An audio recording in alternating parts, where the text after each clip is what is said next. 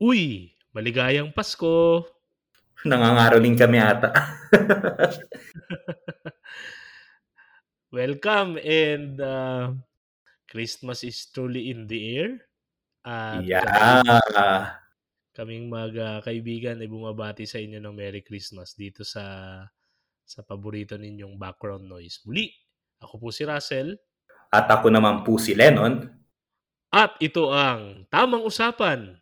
Usapang may tama.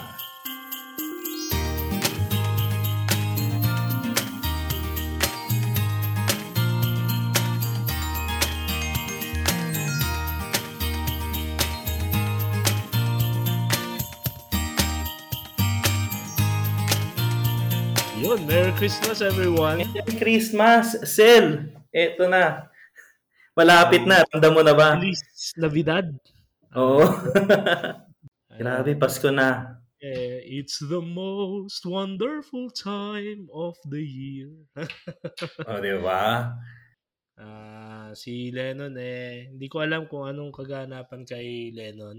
Although nandito siya sa Pilipinas pero... Oo. After four years, ngayon na lang ulit ako makapagpasko dito sa Pilipinas. Oo nga, tama. Uh, totoo yan. Apat na taon din siya sa Spain. Mula nung, ano, novice pa ako nung umalis si, umalis ka, mm-hmm. di ba? Oo. Ang dami na rin well, nangyari. Bago wala yun, pa po siyang vices noon kasi novice. Oo. Hindi, vices were ano, uh, pa, pasimula ng vices. Joke. Anyway, bago ka magkwento ng Paskong Pinoy mo ulit nun, ano ba ang mga napansin mong bago, hindi bago, nakakabaliw o nakakagulat o kahindik-hindik sa Pilipinas nung umuwi ka? About ba sa Pasko? sa lahat ng Hindi. bahay? Sige, go.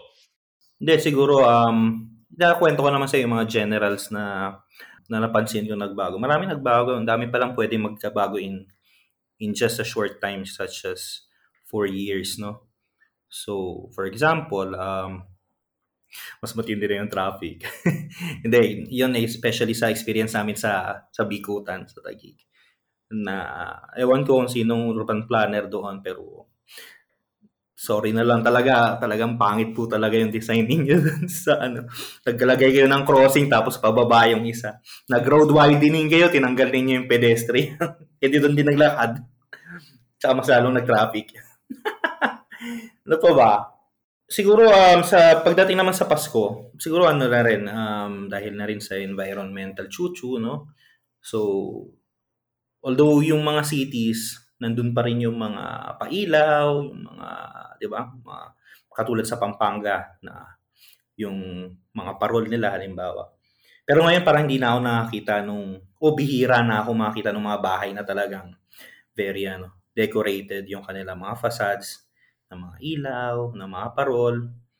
Tapos, ewan ko sila, siguro hindi ko lang na, ano, ko lang napapansin. Baka iba dito sa ano kung nasa dito sa Makati. Pero iba kami sa Makati. Pero wala na ako masyadong napapansin na na ng mga nangangaroling. Meron naman. Pero parang fo formal na nagsisend na ng mga ano ng mga envelope muna bago ano, bago pumunta. Wala na yun lang biglang dumarating ng mga bata na may dalalang mga tambol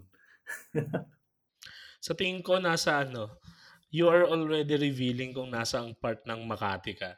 Ay, ganun ba? medyo yes, medyo nasa Burgis na bahagi siya. Ay, hindi ah. Kapit-bahay namin yung PNR. yun, yung, yun yung ano eh, no? Yun yung pamantayan. well, ang layo niyo sa PNR pa? Hindi, dito lang yan dumaraan. Naririnig ko eh. Well, I think it's kind of safe to say there's a little decadence sa Pasko. No?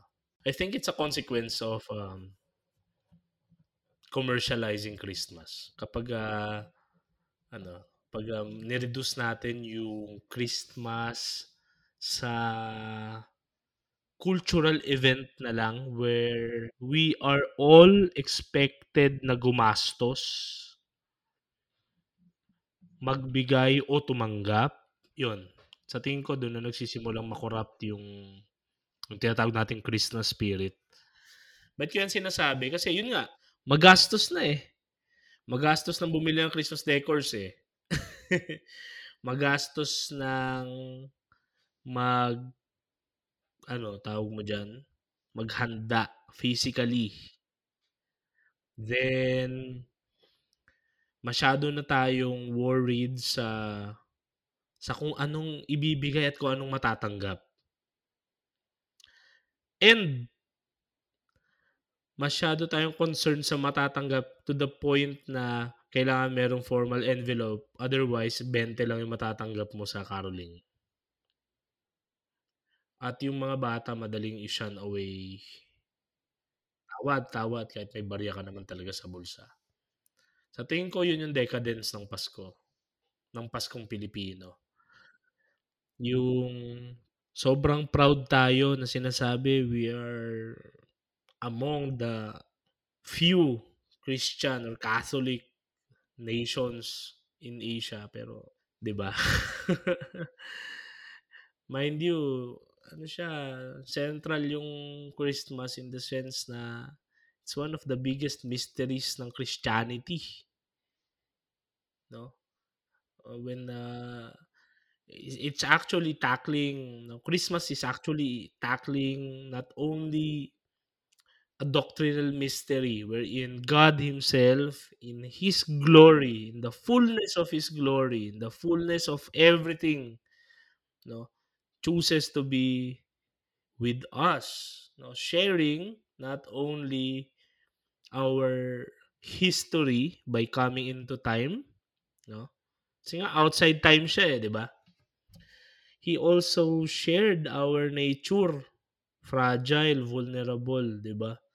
And hindi lang siya doctrinal, hindi lang siya theological, even social, socioculturally, Christmas is a revolution in the sense na of all the kinds of people in the social strata, God Himself, the owner, the, the who believe, who we believe as the owner of all things and the creator of all things, good, the source of everything, the author of life, the most wonderful, the most almighty, the omnibenevolent, omnipresent God, chose to be a poor child. and we have been missing the point a lot. Uh, and even in Christmas songs, we kung hindi liturgical yung mga awiting pamasko, minsan it's a big swing and a miss. Hindi natin nakuha talaga yung essence eh.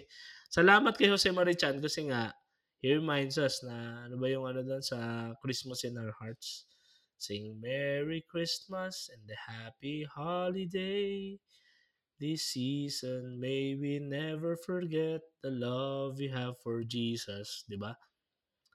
Eh, siya naman talaga eh. Sorry sa ano, sorry sa mga non-Christian friends natin, pero hindi naman namin kayo ni-exclude eh. Welcome na welcome nga kayo sa Pasko kahit nga mga non-Catholics.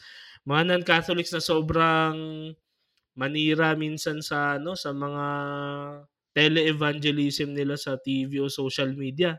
Tumatanggap nga ng malaking Christmas bonus eh, 'di ba? At umaattend ng Christmas party. Oh, Di naman tayo ng ano eh. Di tayo nang shashan at nagre-reject ng mga tao. Si Christmas, isa namang kagandahan doon, although yun nga, although sorry sa ano, medyo negative yung bungad natin na may decadence ba yung Pasko. Isang kagandahan naman sa Pasko is it it welcomes everyone, no? Tulad dito sa tamang usapan, welcome na welcome naman kayo dito. Pero yun, yun ang ano, sa tingin ko, yan ang two cents ko dyan sa description mo sa mga kaganapan. Uh, it's, ano ba? Dahil ba, ano? Is the world taking away Christmas from Christians? Magandang tanong din yan siguro sa mga theologians. Kinukuha na ba ng mundo yung Christmas sa mga Kristiyano para maging part na siya ng mundo? 'Di ba? May mga may ganun tayo, 'di ba? There are many things in in society and culture, no, sa social studies or social sciences, there are certain matters which quote and quote belong to the world, 'di ba? Kaya hindi siya hindi siya pagmamay-ari ng isang tradition, ng isang family. Yung Christmas kaya magiging ganun din kaya siya. So yun, yun yung ano diyan. Pero bago pa tayo magpunta diyan sa mga ganyang ano, uh, tamang usapan, eh syempre, alamin muna natin ano ba talaga kasi yung Pasko, no? Especially dun sa mga non non-Christian friends natin or sa mga non-Catholics. No? Para naman ano, marinig nyo naman yung side naman namin, hindi lang yung side ng mga ano, tele-evangelizers nyo, di ba? Ayun, sige. Siyempre, nandito naman si Brother Lennon to to help us. So, go, brother. engineer, engineer. O, doktor. ano, um, sabi mo sa akin kanina, Sel, na hindi ka na confident ng mga gano, magdala ng conversation ng ganito. Pero, ang ganda nga, ito, ang dami mong na, ano, ang dami mong napunto na para sa akin, very, ano, very essential at very actual, no? Yung centrality nung, nung mystery. Ano ba kasi yung sineselebrate natin ngayong itong Pasko na tinatawag, di ba? Sige, pwede natin sabihin na uh, the birth of Christ, di ba? Pero ang mas malalim nun ay yung mystery ng incarnation eh. Yung fact na ang Diyos, yung omnipotent, omniscient being, yung creator, bumaba siya, niyakap niya yung pagkatao natin eh. Kaya nga kung papansinin natin sa sa misa, lalo na sa 25, or actually dapat niya lahat ng misa na may creed, pagka dinadasal natin, binabanggit natin yung, yung Nicene Creed o yung Apostles' Creed, supposedly dapat nagbabaw tayo doon sa pagdating ng words na in was incarnate by the Holy Spirit, by, through the Virgin Mary. Kalimutan ko yung English. Pero yun yun, di ba? Alam niyo na yun. Pero yun, pagdating sa Christmas, luluhod nga tayo dun eh. I remember may one time sa Christology class namin, may nagtanong na, bakit lumuluhod tayo doon at nagbabaw tayo doon, pero yung sa resurrection part, was crucified, died, was buried, resurrected again, hindi tayo lumuluhod. Well, hindi tayo nagbabaw. Bakit mas iyon naman yung central ng ano eh. Yun ang central na message ng Christianity. Yun yung unique sa Christianity, yung resurrection. Pero bakit tayo sa incarnation nagbabaw? Kasi, yung uniqueness ng mystery ng incarnation is what permits the possibility of the Paschal mystery of the Passion, Death, and Resurrection. The fact that God chose by Himself to communicate to us who He, who he is through Christ by being one of us by embracing our humanity, yun yung napakalupit na ano, ng mystery. Isa yun sa uniqueness ng Christianity. In fact, pwedeng sabihin ng iba, marami rin namang mga um, religious traditions na may idea sila nung parang yung divinity na naging tao na pumasok sa humanity like the avatars of Sino bang Diyos yun ng mga Hindu? Si Krishna ba yun? Nakalimutan ko yung avatar. Krishna. Pero noon, may sagot ako. Ay, may, may offer akong ano. Ay, sige, go. Although, ano, dun sa sa incarnation, okay na ako dun. I, ah. I completely agree with you na because from His glory, He humbled Himself and shared our nature. And tayo nga eh, kapag may grand gesture sa atin yung isang tao, kahit hindi nga ating kaibigan eh, di ba? We bow in respect. We respect that, di ba? Some point din doon, it's infancy for ano, it's infancy. So we acknowledge the root, no? The the reason where things began. And we we we see ourselves, we place ourselves, we situate ourselves in that humble gesture. Kaya doon tayo nagbabaw. Pero sa resurrection, Kasi nga eh, ano ba yung word doon? He rose again. He rise. Eh di rise tayo. Nakatayo tayo. Di ba? Rise eh. And, well, napaka-trivial lang pakinggan. Pero, the point there is, as Christians, which we became because Jesus rose from the dead, it's our mature way of standing up for the faith. Kaya nga nakatayo tayo dun sa pinaka-importanting mystery kasi you have to stand by it. Hindi tayo dapat palungo-lungo. Hindi tayo dapat nasa ano, naka-position na vulnerable na parang we can be attacked. Ay, ayun ang may offer kung ano dyan. Tingin ko dyan. Kaya tayo nakatayo sa resurrection. Bukod sa heroes kaya, kaya nga, we all should, should rise. Eh, Grabe, very ano, very spirit of the liturgy. Very ano, very Ratchingerian Romano Guardini, iba talaga si Russell. Ang isa pa siguro na ano, um, ay kanina, maganda ka nabanggit kanina pre. Yung tanong mo na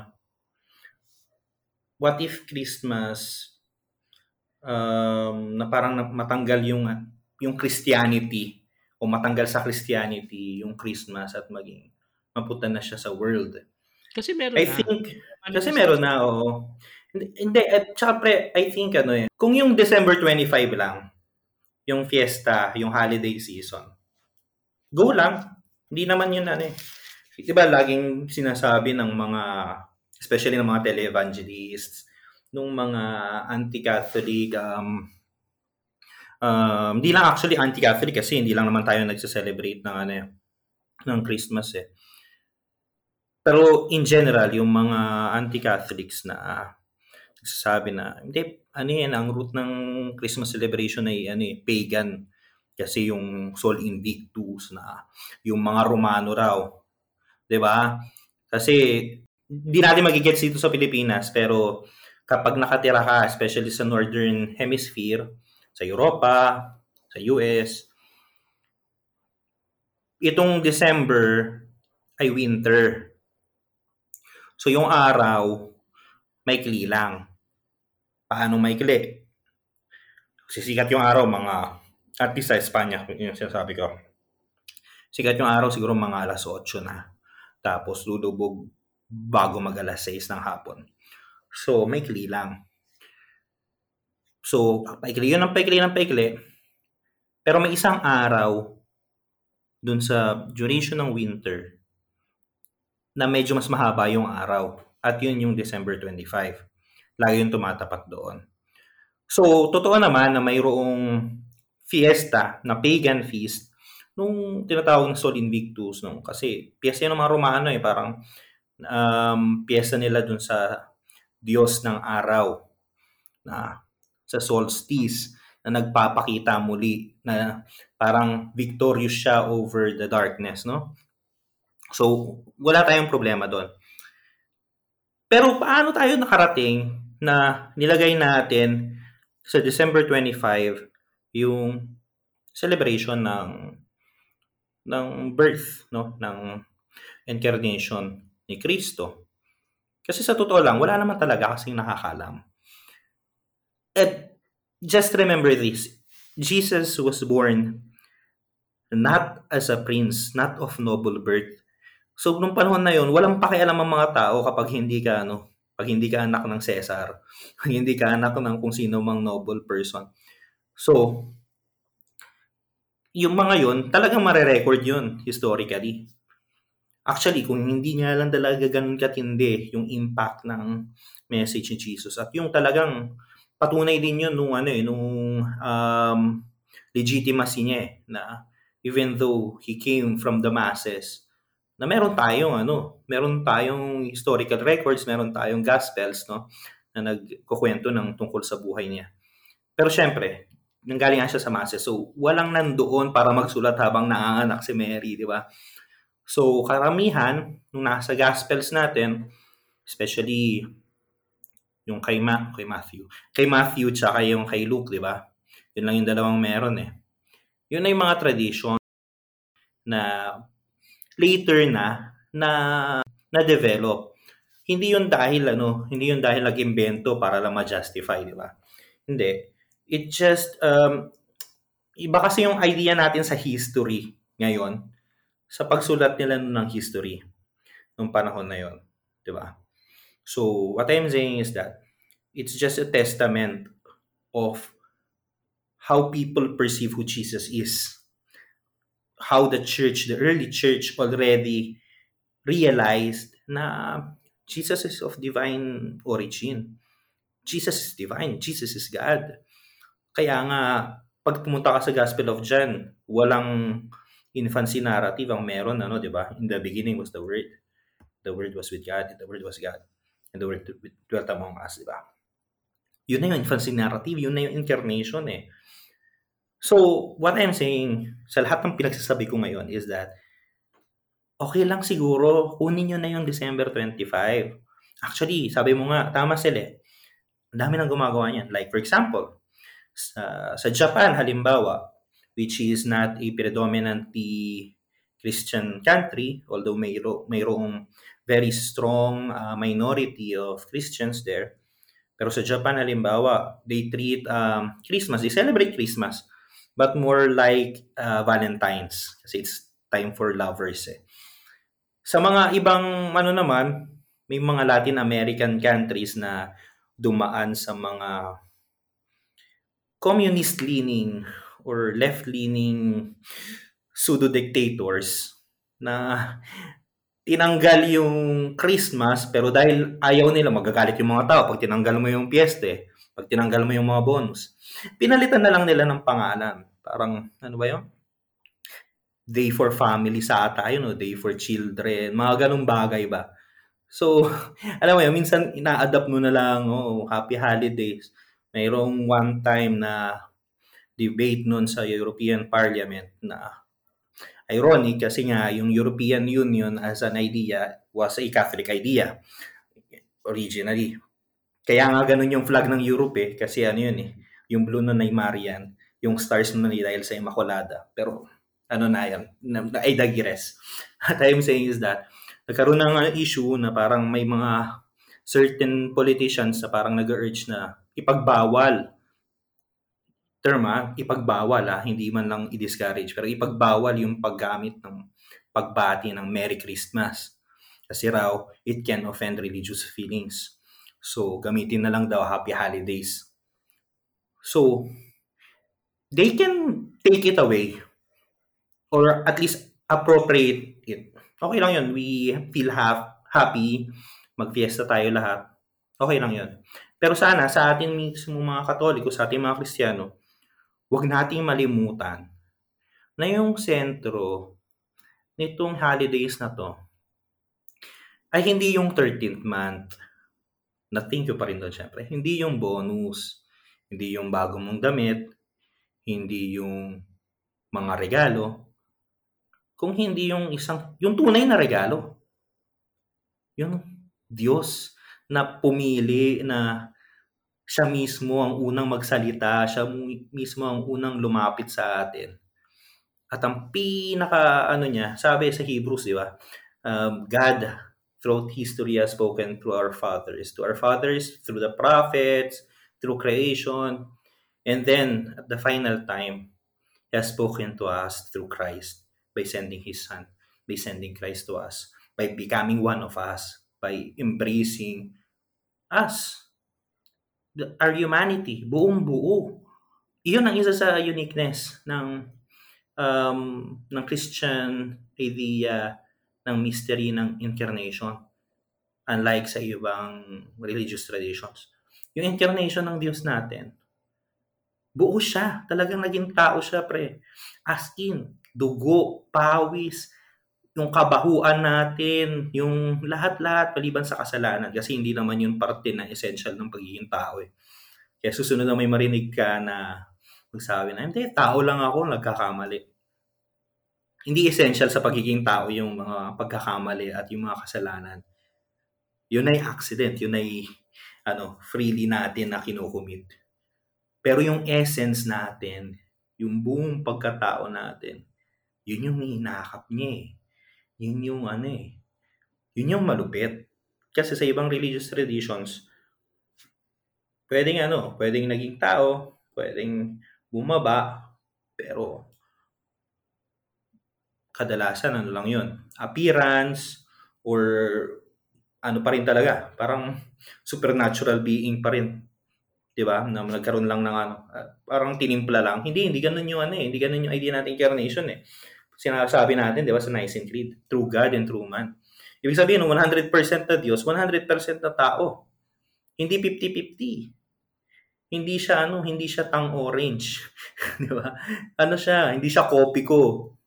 Kuan siya, buo, buong tao, buong Diyos. Sabi nung iba, ay, ang bobo naman sa mat nito mga Kristiyano. hindi naman pwede yung dalawang 100%. 200% na yun, hindi dalawa na yun. Kasi hindi eh.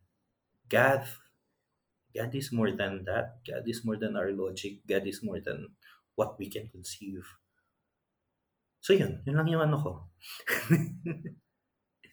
well, totoo yan. Yung ano, yung the, actually Christian thought uh, opened and continues to open so many avenues beyond uh, the conventional thought. No? Yung sense of the world.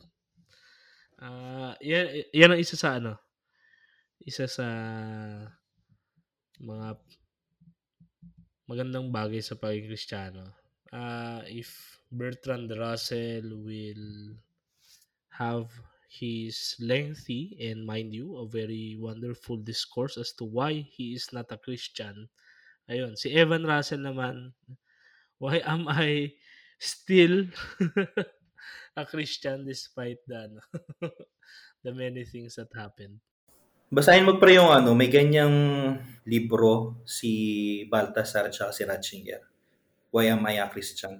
Para... Hans Ur, ano? Hans Urs von Baltasar. Baltasar. Yung ano. German ba 'yon? Oo. No, sila yan eh. Totoo yan. Uh, yun nga eh, yun yung tingin ko magandang ano, ma malagay sa consciousness natin na yung Pasko ay actually ang dami niyang dinefy and it will continue to defy no, the sense of the world. Kaya yun yung ano, isang isang napakagandang bagay sa Pasko.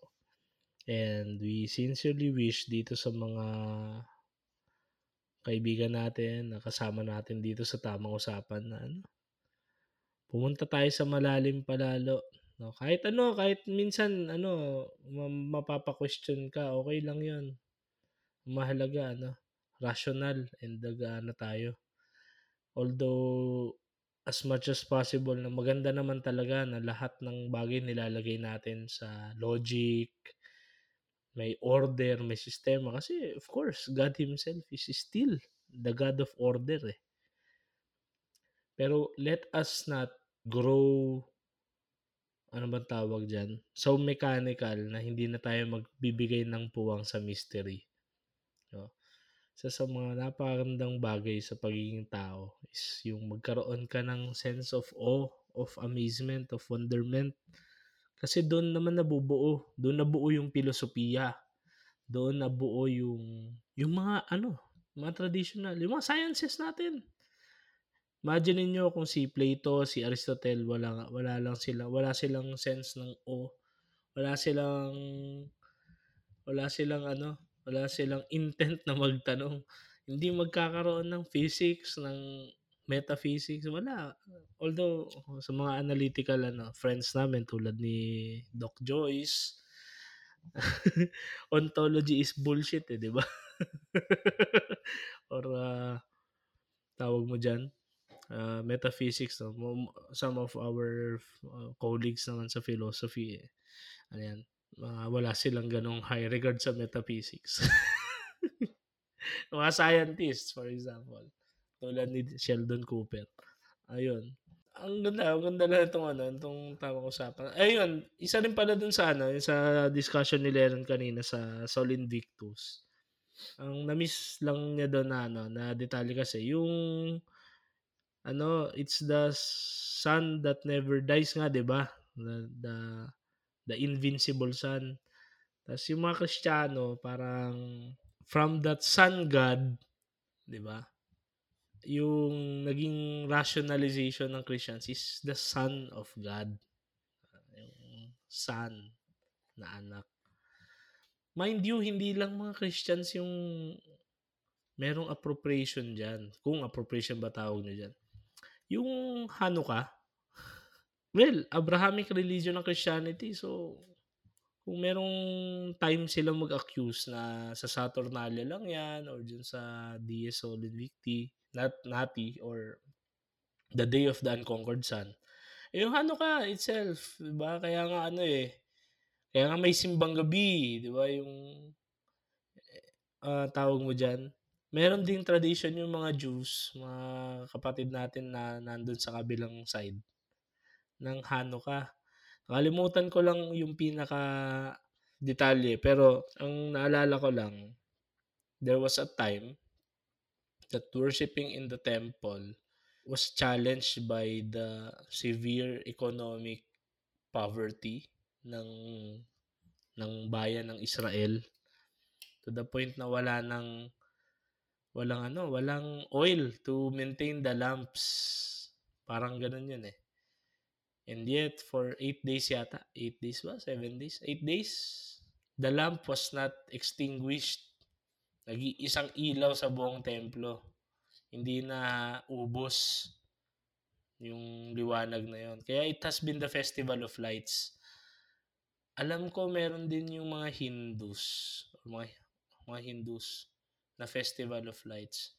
So, every ano, kasi nga, well, babalik tayo doon Is it uh, ano ba yung pinaka-fundamental na quote-unquote human, ano doon, yung human aspect nun? Yun nga, kasi nga solstice, di ba?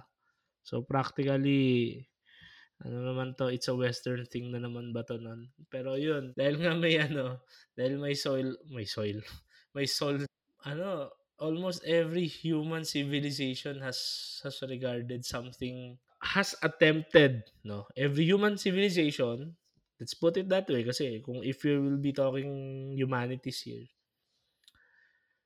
has regarded such phenomenon or phenomena na beyond human understanding back then. So they have regarded it into something spiritual kasi it's an acknowledgement that this is beyond us and it's the the main theme or the central theme of that is out of darkness there comes this magnificent light and yun yung theology natin which has uh, grown throughout the throughout the centuries and nakita nakita ng humanity na oh nga no this darkness is actually the theme of our life. No? We, we are covered by ignorance, by sin, by by uh, corruption, and here comes the pure light.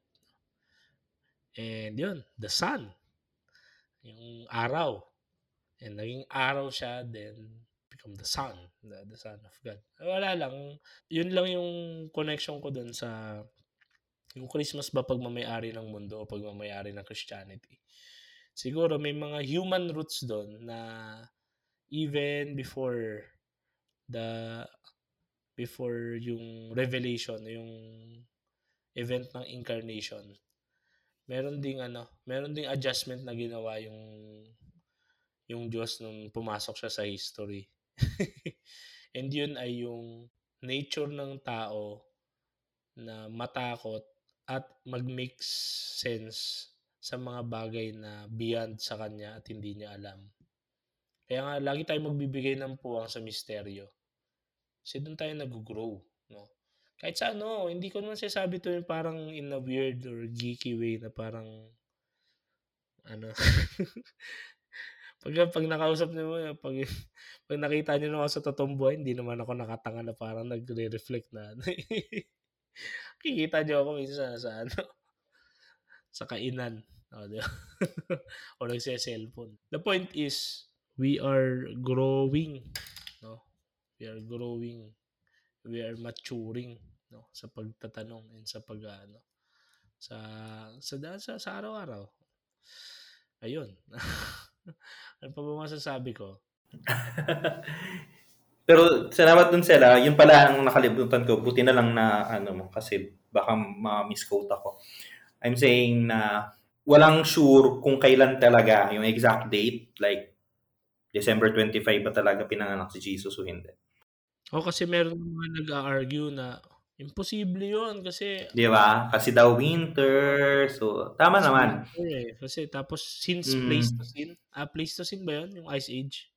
since Pleistocene daw, never na nag-change ang ano, ang climate ng mundo. So December will December has always been wintry and mm. how come in December daw but may mga pastol daw na natambay doon sa ano sa Oo, na labas ng nayon, di ba?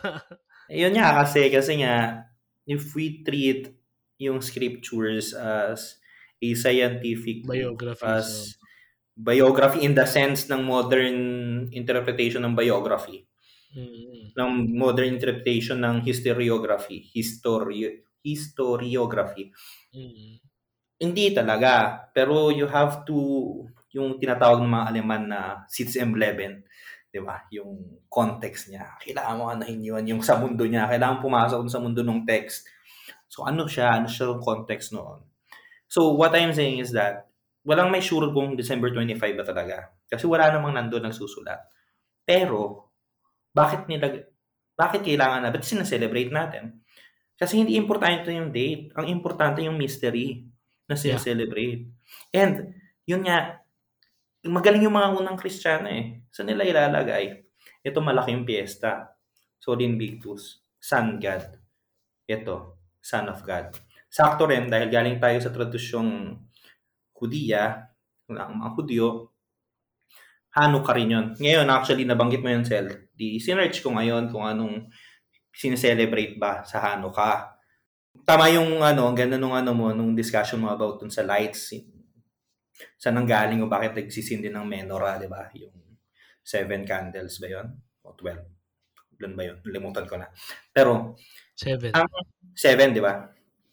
Pero ang root pala niyan, Sel, ang historical root niyan is festival siya ng ano ng commemoration ng recovery ng templo ng second temple after na ito yung sa ano sa Maccabees yung Maccabean revolt against the Seleucid Empire. Kasi ang nangyari noon nung sinakop ng mga Seleucid, mga taga ano to, Babylonia, ganyan. After to madaling ano, mabilisang historical ano, background. Nung si Alexander the Great ay lumuwas galing ng uh, Macedonia patungo ng Egypt, patungo ng um, ng India at sinakop niya yung lahat. Nakarating siya sa India, na consolidate na niya lahat, namatay naman siya. So, after noon, naghati-hati yung mga generals niya kasi wala siya talagang tagapagmana eh. Tapos isa doon yung Seleucid Empire. And the Seleucid Empire occupied yung what is the kingdom of Judea, kingdom of Israel, at yung templo. So may isang nakapag-isip na emperor na, teka, may mga ginto dyan sa templo, di ba? Ibigay nyo, dalhin nyo, gagamitin ko. Tapos, yung templo na yan, gawin na natin yung templo ni Zeus. So lagay tayo diyan ng ano, Diyos natin. Kasi kailangan ano eh, pare-pareho tayo lahat ng religion. Eh. Kaya nagkaroon ng Maccabean Revolt. No? Nagkaroon, yung mga magkakapatid na Maccabees. Nag-revolt sila para dun sa uh, Abrahamic faith. No?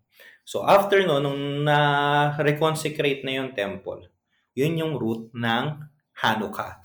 So, wh- where am I going? Ang ganda lang kasi, Imagine, celebrate natin yung yung mystery ng incarnation. And then the idea of the Hanukkah na it's the redemption, it's the recovery of the temple. Ano ba ang templo para sa mga Kristiyano? Ang templo sa atin, hindi na natin masyadong tinatawag na templo yung mga simbahan eh. Tinatawag nating simbahan. Although ang simbahan ay yung organization, yung mga tao, hindi yung building. Dapat yun ang templo eh. Pero hindi na natin tinatawag na templo. Bakit? Kasi, ang turo sa atin ni Jesus, ang templo ay yung katawan ko. Yung katawan mo. Ay yung templo ng Holy Spirit. So, ang ganda lang na at the same time that we are commemorating, celebrating the incarnation of God, that God became man, not only possessed a human body, but He really became man. Body, soul, spirit, He became man. Eh, celebrate natin yung recuperation, yung recovery nung templo. So, salvation din yun. Tapos, yun ya, yung idea na I think more than Western pre ano, Northern kasi yung Northern Hemisphere eh. Kasi sa Southern Hemisphere baliktad yung seasons eh. Tapos tayo sa tropics, wala tayong four seasons. Pero Northern Hemisphere talaga yung idea na yun nga na pagdating mo ng December, yung Festival of Lights, di ba? Na talagang kasi tama naman eh. Nakaka-depress kaya sa Pilipinas hindi na masyado natin nararanasan except pag may bagyo. Pero nakaka-depress kayo yung ilang araw na walang araw. Maaalala niyo po ito nung panahon ng quarantine. Yung hindi ka makalabas ng bahay, yun yung feeling ng walang araw kahit na nasa labas ka. Walang liwanag, walang kulay. Nakaka-depress oh. Yung ano eh. Gloomy yung... Di ba? Makulimlim, no? Parang ang kulimlim. Makulimlim. Masaya yon sa mga unang panahon. Na. Oo, masaya sa mga unang panahon. Naalala ko nung, kasi sa Madrid, hindi nagsasnow eh. One time, nag-snow ng malakas, pre. Isang linggo halos. Sa Madrid? First, mm, first time daw yun after 40 years. Sa city ah, kasi nagma, nagma-Madrid. Nag-snow naman sa ano, sa labas ng city. Suburbs. Pero at least sa city hindi nag-snow. So hindi talaga handa lahat ng tao. So, ang nangyari noon, masaya kami ng mga unang tatlong araw kasi nakagawa kami ng snowman, napaglaro-laro kami sa snow. First time ko makakita ng snow na yung bumabagsak talaga. Tapos, na-cancel yung may exams kami noon, na-cancel kasi hindi makalabas yung mga kotse. So, masaya kami mga unang araw. Na may nagsiski na nga sa mga kalsada. Noong mga ano na, later na, malungkot na kami. kasi bukod sa pagod na kami magpala ng mga snow, eh ano, ang gloomy, ang gloomy talaga. 'Di ba? So, magigets mo 'yun kung bakit may ganung piyesta para sa ano para sa isang araw na magpapakita yung araw. Kaya rin ang ganda.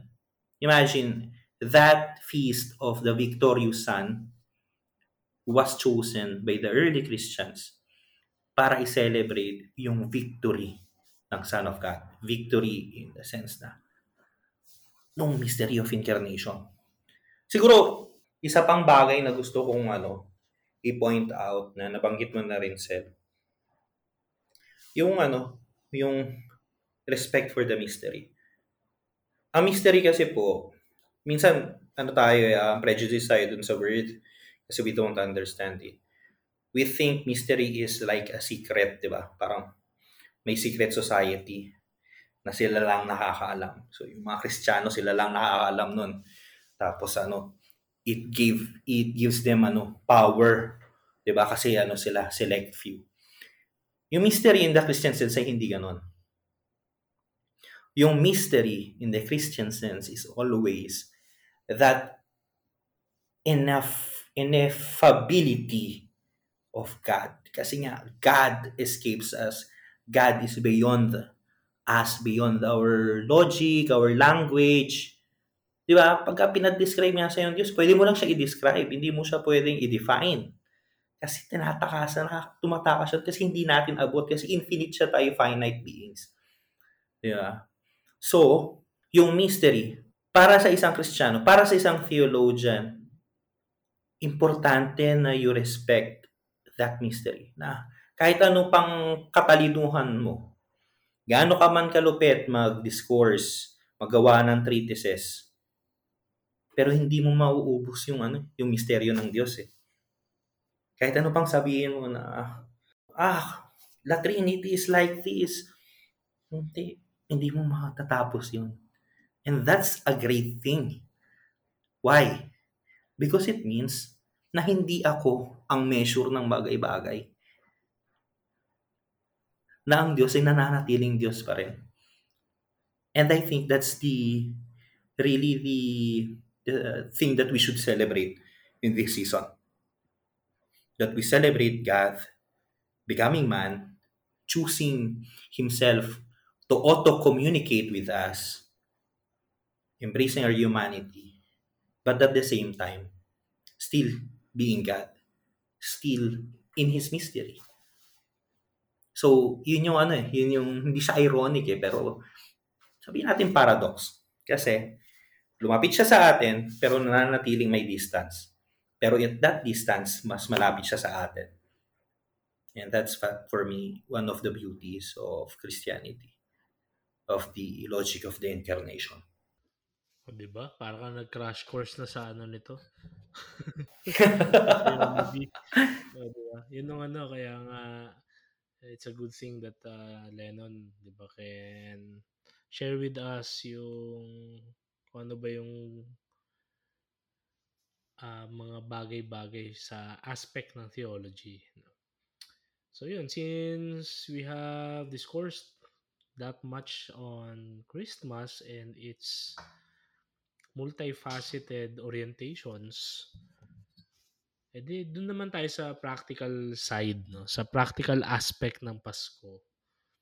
So, ang akin na naman, it's not much of a suggestment, pero ano lang, siguro tamang tanungan lang sa mga sarili natin una, uh,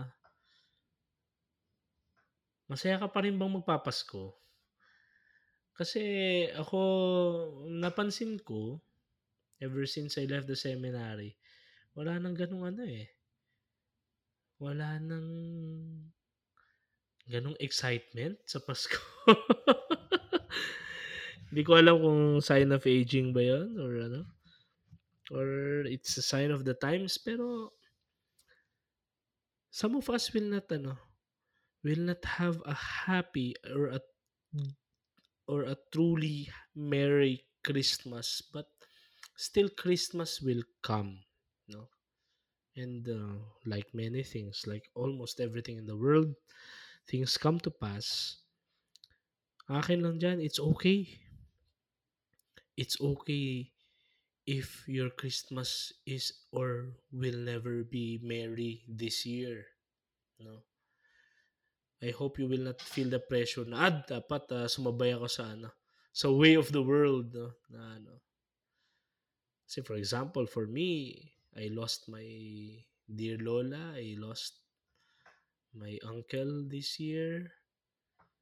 It has been trying times no. I mean, can't really ano, can't really just assume a disposition na parang damit na okay, this time kailangan happy ako. The, meron, meron, marami, marami tayo. Hindi man tayo pare-parehas ng problema. But it's, it's, it's okay kung hindi merry ang Christmas. Ang ano lang din, kaya nga yun ang ano eh, yun ang gusto namin i-advocate, i-advocate dito. Yung ano, yung hindi maging superficial yung Pasko. Na kahit sa Christmas mo, if you're grieving, know that somebody is grieving with you. Kasi nga, He comes. He comes in mystery and He has come for us. He has come for you. Diba? He has come for you and He He shares with you. He shares your joy, your joy, your your pain. He joins you in your struggles, in your aspirations. That's the kind of God that we have. He's uh he's he's a personal God. Hindi personal na parang ano, personal in the sense na pwede mo ilagay sa pouch mo. But uh, he is number one person. He is a person. Hindi siya hindi siya ano lang, hindi lang siya carved image, hindi lang siya hindi lang siya idea. He's a person who who can feel what you're feeling who can conceive the thoughts that you're having. And uh, ako nun, sa tingin ko ah, mm, tingin ko dyan, okay lang kahit hindi laging merry ang Pasko. As long as hindi ka disconnected doon sa sa mystery. na even it may be a depressing Christmas, but you know that you are never alone. There is this reality na hindi mo lang, uh, you, you may be free to be to feel to, to acknowledge things. No? I think that's what's important than the superficial ones. I'm not saying, ah, uh, baka naman ma-misquote ako. I'm not saying na bad things yan, ah. Personally, sino bang ayaw makatanggap ng regalo? Di ba? Ang akin lang, hindi natin i-confine doon yung mystery ng Pasko. Kaya siya ano eh, diba? may tinatawag tayong sacrum commercium no? kay Francis of Assisi din yan. Eh nakipagpalit, no? nakipag-barter ang Diyos. Yung sacrum commercium, the holy exchange between man and God, no? the, between humans and God. Uh, God shared our humanity in order for us to experience divinity. Diba? That's a that's a that's a deeper reality na ewan ko, sa tingin ko yung mga preachers natin, mga catechists, siguro medyo mag-double time din tayo to to share the message, to share the good news. Huwag nating ano, huwag tayong mag-gatekeep. 'Di ba? Yun yung ano, misconception dati, 'di ba? Yung mystagogy. Ngayon, 'di ba, nag-grow na yung mystagogy, mis mystagog to be a mystagog means to to be the bearer of the mysteries eh. Ikaw yung custodian. No? Pero it's not meant to be gatekeeping. Na akin lang to or sa grupo lang namin to, kami lang yung nakakaalam dapat. It's it's meant to be shared. Imagine mo yung dumating nga siya, sinilang siya sa sabsaban, is meant to be shared kasi sabsaban eh, kainan ng hayop eh. Yung parang, di ba, yung mga powerful images, yung symbols, it's meant to be shared. Now, Bethlehem, Bethlehem means house of bread. Bahay ng tinapay. O, di ba? house of bread, Bethlehem, Belen, di ba? He is meant to be shared. He is meant to be given. No? Kaya nga, He is the gift. No? And, nga, ang wish ko, bilang isa sa mga kausapan ninyo dito, sana ano, kung meron mang kayong gift na inaasam o hinahangad ng inyong puso, uh, naway matanggap ninyo. Kung hindi man within the period ng Pasko, eh sana makamit ninyo, matanggap ninyo. At kung sakaling nalubayan kayo ng kaligayahan dahil sa mga pagsubok nitong nagdaang taon, sana pag dumapo muli yung tuwa sa inyong buhay, uh, manamnam nyo rin. Mayakap ninyo ng genuine, no? nang hindi hindi nyo kailangan ma-pressure at hindi nyo kailangan magpanggap. No? Yun ang ano ko. Git sa lahat, uh, isang bagay ng pagdating niya ay tahimik nga daw sa ating lahat na medyo napapagod na sa dami ng ingay, no? Sa dami ng mga unnecessary or necessary na anxieties o nagugulumihanan tayo sa maraming dapat maging desisyon sana dalangin ko, dalangin namin ni Lennon sa inyo ay karon kayo ng kapayapaan ng puso. Kapayapaan sa inyong sarili, ma-reconcile kayo sa sarili nyo, sa inyong mga mahal sa buhay. Kung may time kayo to spend with one another, at uh, ma-reconcile sa Panginoon. Yun lang. Yun lang ang aking ano dyan. Message and ayo, Christmas message na ko na pala yun. Yan. Yan. O, di ba? Parang ano lang, parang hari lang ng, ng isang kingdom may Christmas message. ako siguro before ako magpunta dun sa suggestment ko or message, dalawang bagay lang na nalimutan ko pa lang ano kanina. I-point out. Ay, sabihin. Ano lang naman to? Addendum lang to. So, no need for further ano naman, uh, commentaries. Yung una, ay yung comment ko dapat kay Russell. Actually, pre, may curious na study na yung trend yun ng scientist ay hindi na Sheldon Cooper. Ang trend yun ng mga scientists ay they are finding the faith. So, medyo curious yun. Magandang tingnan yun. Hindi ko pa nakita yung study, hindi ko pa nabasa, pero may ganong study na parang dumarami yung mga committed and faithful scientists, no? Iba pa yung ano, ang kaiba ay yung mga ideologues, yung mga ibang theorists. Pero yung practical scientists, yung mga uh, well, I mean, theoretical or um, physical o astrophysicists, mga ganyan.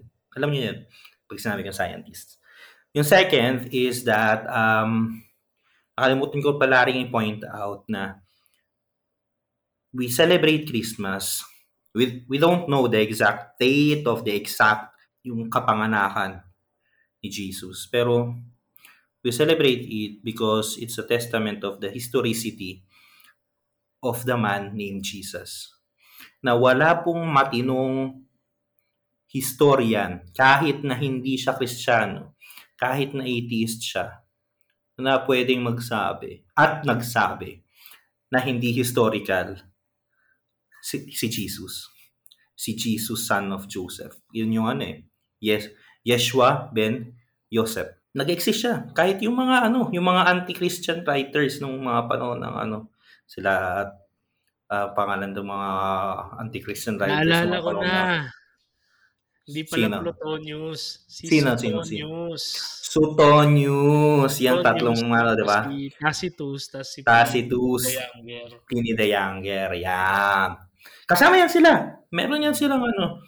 May mga texts yan sila na nagsasabi na ano. And anong pinaka maganda mong ano um, evidence na nag-exist talaga si Jesus?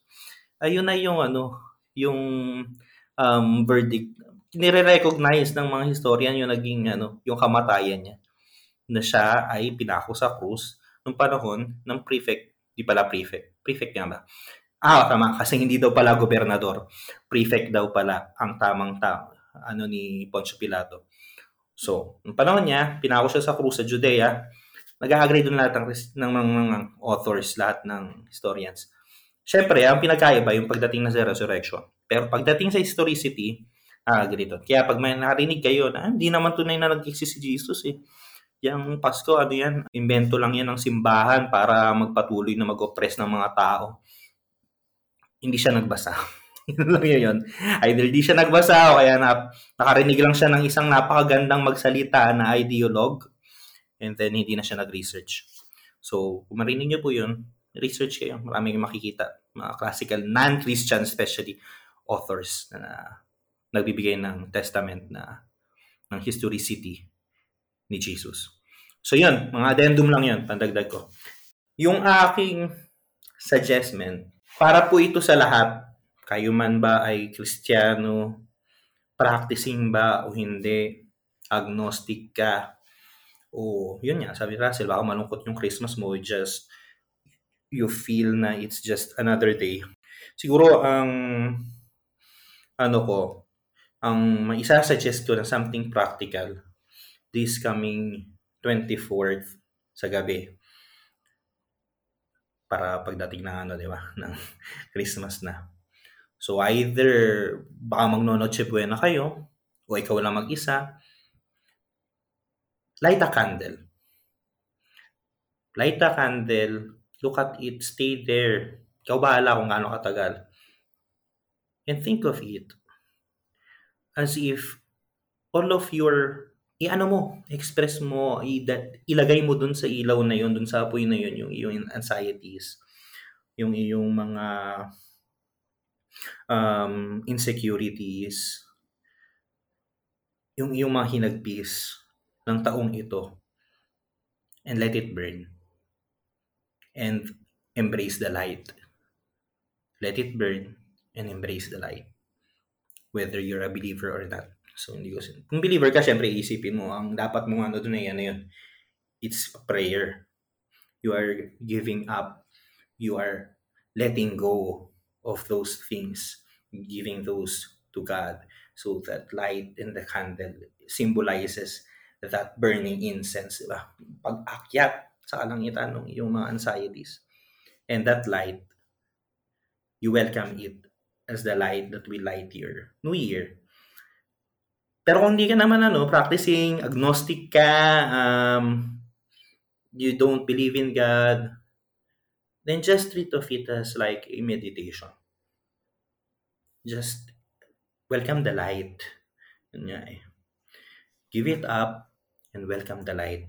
Let the light enlighten you inside so that you can look inside. Kasi minsan, karamihan yung problema natin hindi naman outside eh. Hindi naman problema nga lang, mahilig tayo maghanap ng solusyon outside. Pero ang problema mo, hindi outside. Hindi rin ang solution, wala rin outside. You have to go inside. Mas madilim nga lang doon. Kaya kailangan mo ng liwanag. Para sa mga Kristiyano, yun ang liwanag ni Kristo. Para sa mga non-practicing, non-believers, well, pangit pala yung term na non-believers kasi you believe in something or someone always. Pero sa mga hindi Kristiyano, you still need that light. Kailangan mo pa rin liwanagan yung loob mo para makita mo kung paano yung lalakbayin mo. So, yun lang. Yun lang yung aking ano, suggestions, no? Muli po, maraming maraming salamat. Grabe, umabot na tayo ng Christmas. Malapit na tayo magtapos ng season 1. What I mean is that malapit na tayo makaisang taon. So, Di ba? Para mag-jowa lang, mag-anniversary na po tayo. And I am really um, thankful sa inyong patuloy na pagsuporta sa amin. Maliit lang community natin in comparison sa ibang mga podcasts, sa ibang mga online communities. Pero I am proud na when I look dun sa Spotify lang yun ha, Spotify rap. Kasi syempre may iba pa tayong platforms na ire-report ko sa inyo next ano, next episode. When I look at it, I'm really proud and I'm happy seeing how you have supported us, ako at si Russell throughout this year dito sa aming ano lang naman to eh. Gusto lang namin ano, mag-usap. Gusto lang namin i-share kung ano ang pinag-uusapan namin, mga ideas namin. Maraming maraming salamat po. And as always, alam nyo naman how you can reach us through our socials, sa website, sa email. And please don't forget to um, subscribe, to click the bell button. Oh, bell button, di ba? para, ano, para makareceive kayo notifications kapag nag-upload kami. And also, I don't think na-announce namin to, pero we have moved na yung ating uploading day. Dati ay Wednesday, kahit hindi lagi natutupad, pero ngayon po ay ano na tayo, Saturday yung ating uploading day, no? So, ayun, ano pa bang sasabihin ko? Maraming salamat lang. At ayun na nga. So, dito na, iwanan namin kayo kasi magpe-prepare na kayo malamang sa hindi sa Noche Buena. Kaya maraming maraming salamat. Ito po muli si Lennon. At ito naman si Russell. At ito ang inyong tamang usapan. Usapang may tama. Merry bye Christmas. Bye. Merry Christmas.